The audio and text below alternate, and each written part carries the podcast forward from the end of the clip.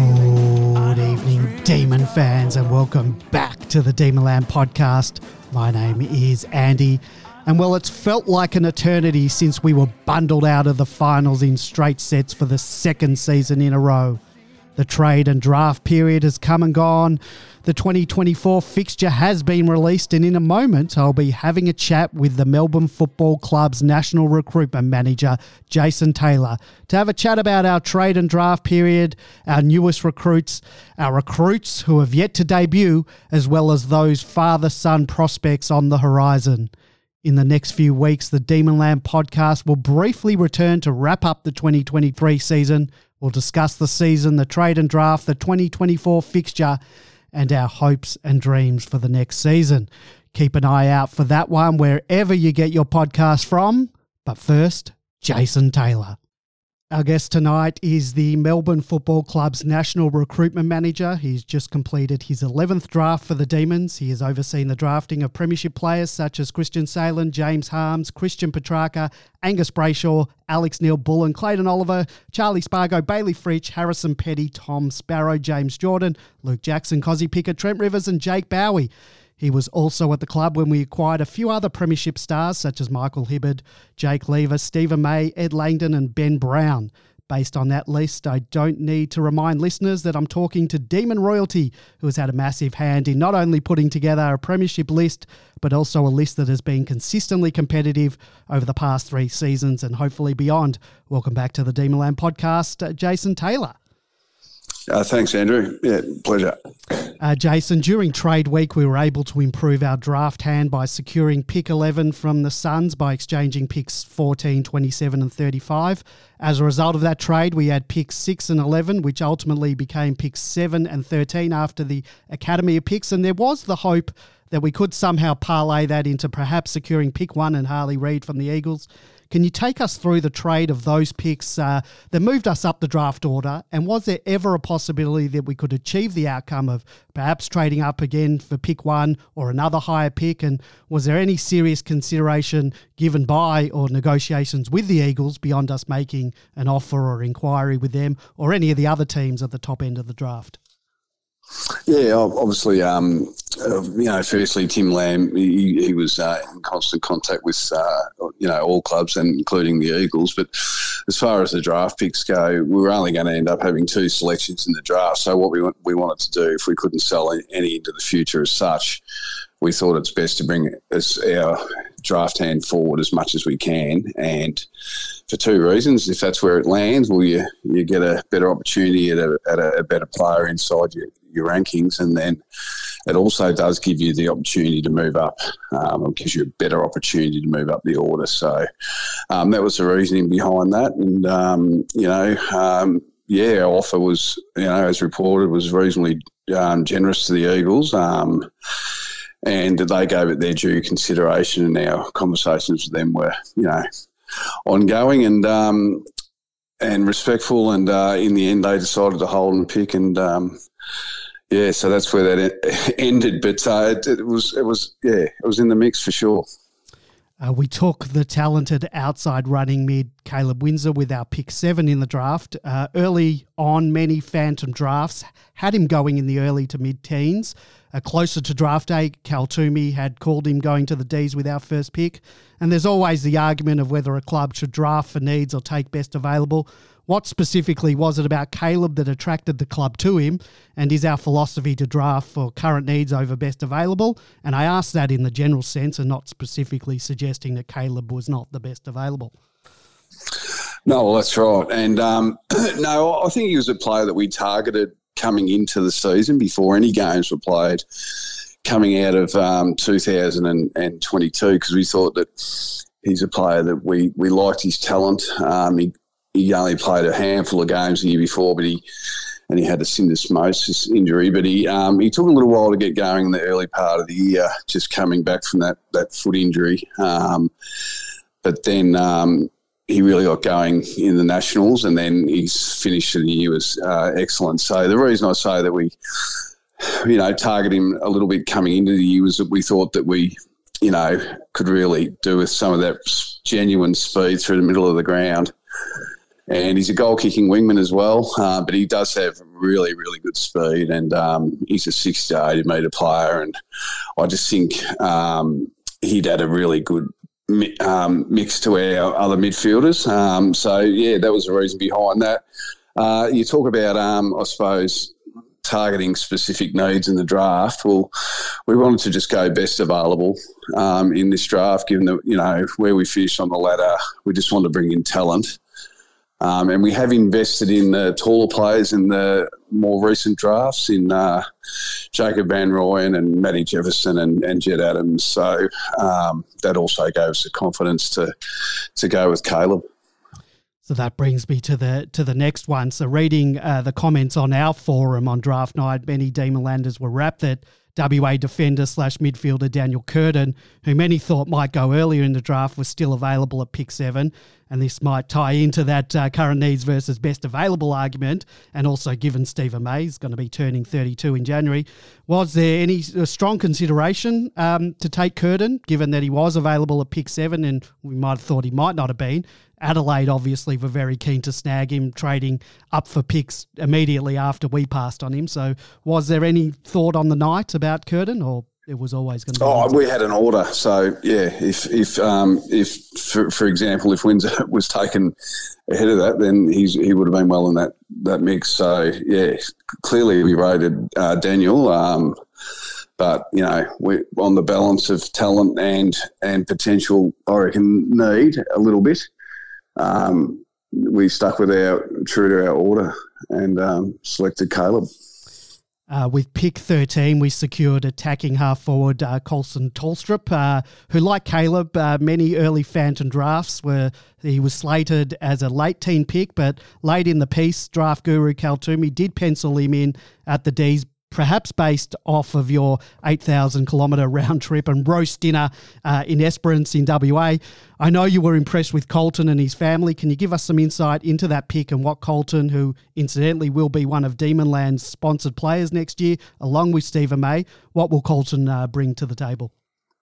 I'm very excited, yeah, by what Koltyn can bring to the table. Um, you know, as that speed forward, if you like, that medium forward with some genuine power and aerial ability in his game. And, um, you know, I think within time, he should have the scope to go through the midfield. Uh, he didn't have a lot of exposure um, throughout this year in the midfield. He played a specific role at uh, league level at Subiaco and was very disciplined and, uh, and, and did that role really well. What, what, what, excites us a little bit about Koltyn is that you know, like his exposure to the pathways um, pretty limited and quite raw, given you know the travel involved coming from Esperance, which is some 700 kilometres from Perth. Um, and he came in last year as a bottom major, and um, you know it was really exciting coming into that program at Subiaco and playing Colts and really hit the scoreboard early in the year. Uh, was on, on track for probably 50 goals or, or more the way he was going.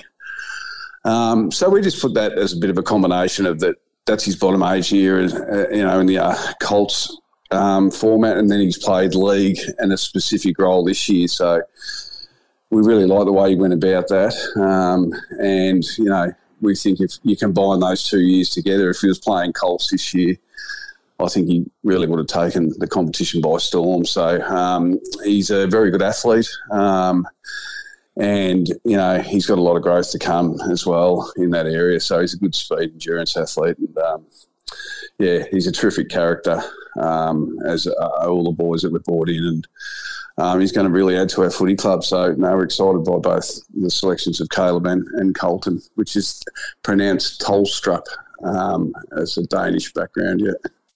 Good to know. Uh, we were able to select father son prospect Kynan Brown as a Category B rookie. Uh, Kynan has been on the radar for a while. He's trained with the D's already and has played a couple of times at Casey. Uh, he's been touted as a bit of a steal considering we effectively didn't have to give up anything for him. Can you give our listeners a little bit of an insight on Kynan?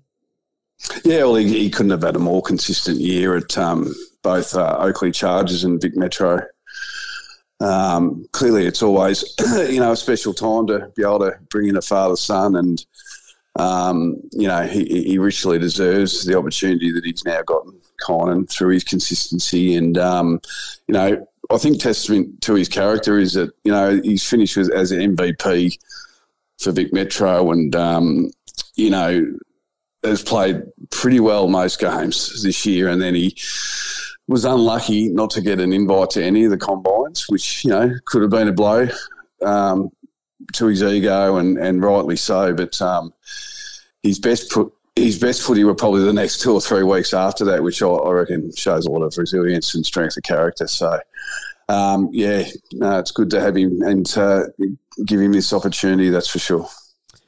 Uh, we we had a, a, question from our uh, from our listeners about the combines. Uh, I didn't have this down on my list, but uh, someone did ask how much uh, stock do you put into the combine results versus what you actually see with your scouts and all that.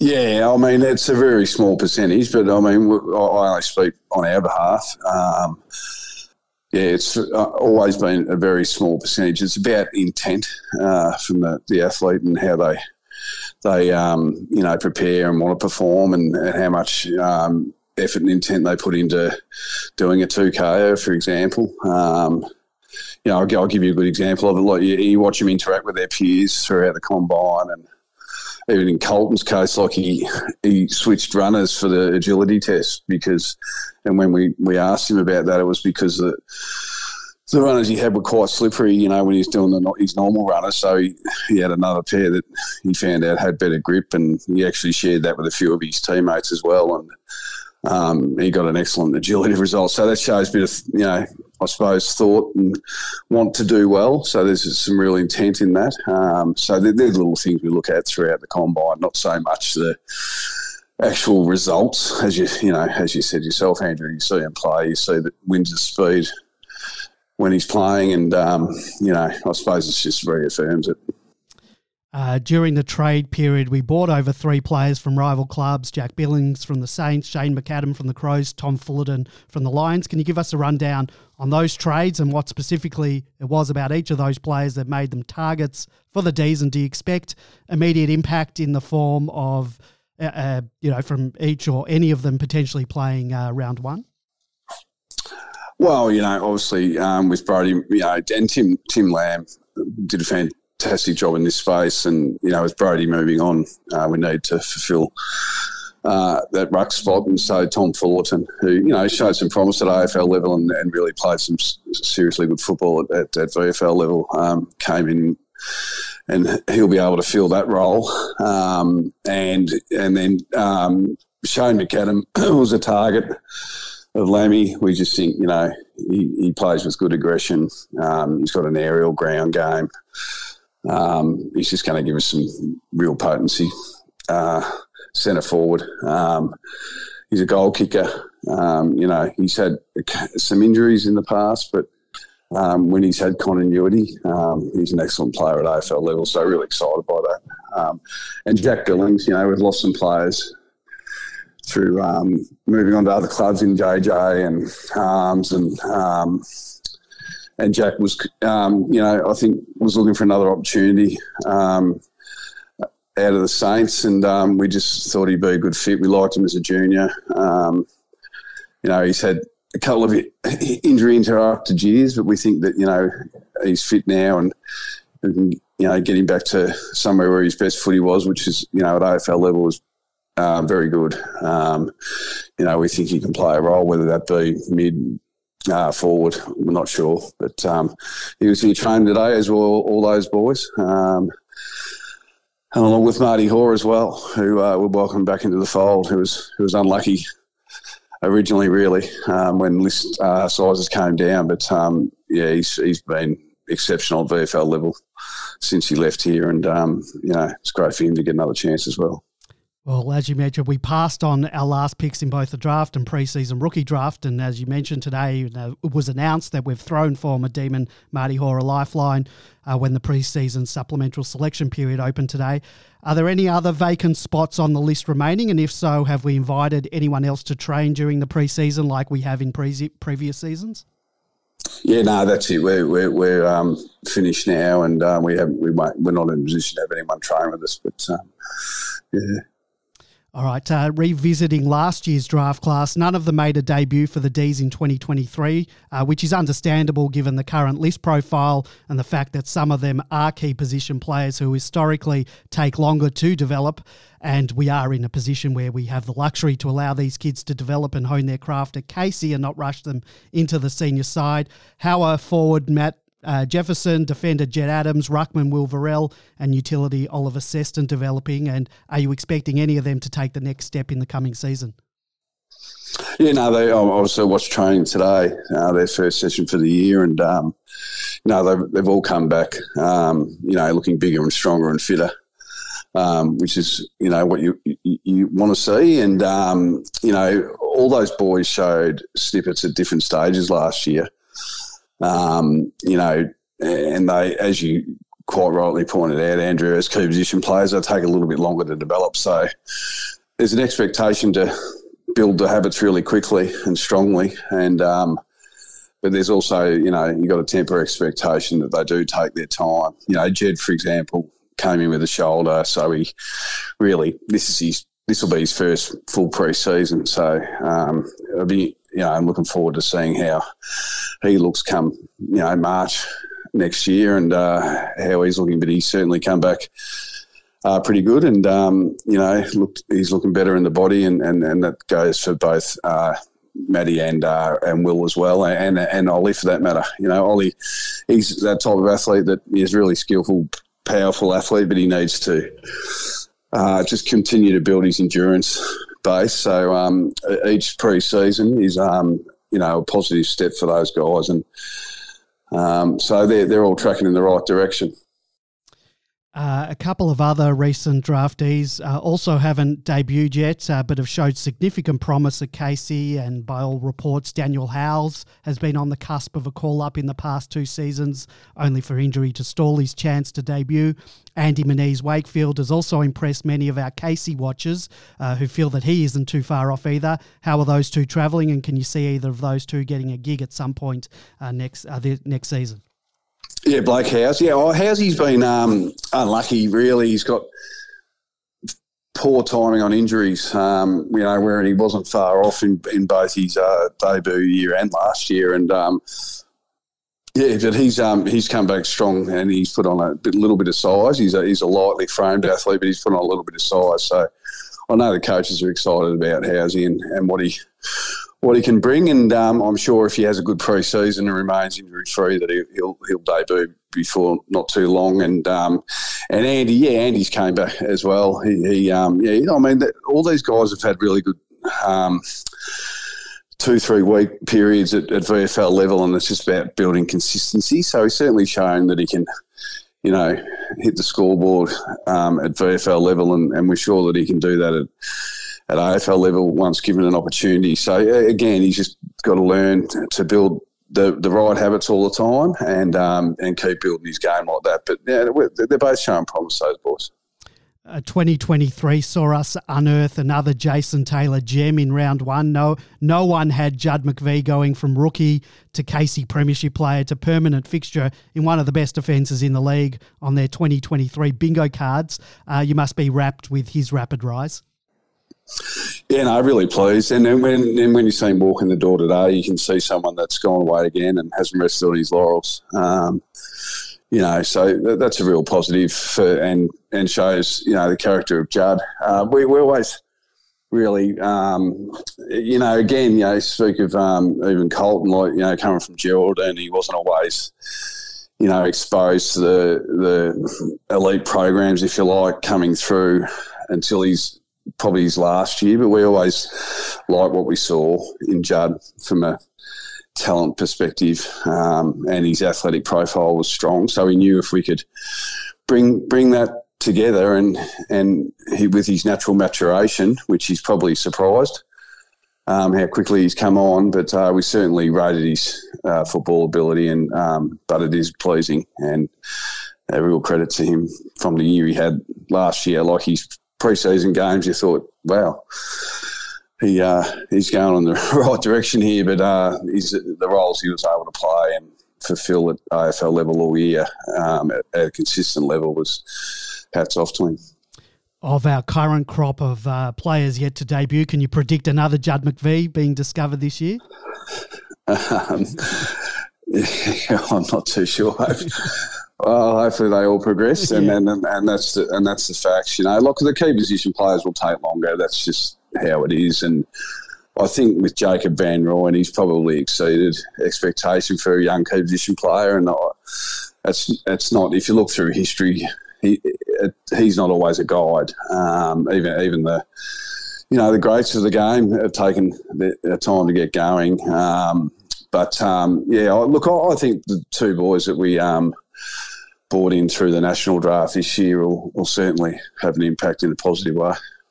Uh, Kalani White has been on our radars for a long time. We follow Dad Jeff's posts on social media and have witnessed his talent and his ever growing height. And like his dad, he's a demon through and through. I know you guys are keeping an eye on him. How's he progressing through his junior development in your eyes? And if he's up to it, uh, when are we likely to see him uh, in the red and blue? Yeah, well, you know, like watching him at the 16s, and uh, as you said, we're in uh, constant contact with the family, and uh, they're coming down uh, Friday, next Friday, I think. Not this Friday. It might be this Friday. I'm losing track of dates, but um, it's this Friday, I think. Um, yeah, so we just you know meet with the family and map out a, a bit of a program for him. Um, but he's 16 carnival is you know very good. He's clearly he's got the height and athleticism and uh, his football. You know he's working on it. He got some exposure to different positions and uh, you know played some good footy back and some good footy forward, some good footy in the ruck. So there's a lot to like and a lot to work with with, with Kalani. Um, so yeah, no, he's he's he's not this year. He's he's the following year. Sorry, so if you like, not not next year's draft, the one after, so 25. Uh, we've got Noah Eruse on that front coming through. He's at um, Oakleigh Chargers, Caulfield Grammar. Had some exposure as that kind of power forward, a bit of mid, but also played back in some of the later games of the year, and uh, he's progressing along nicely. So he'll have a train with us. Um, yeah, so there are a couple in the next two years that we're, um, we're, we're father sons that we're we're looking at.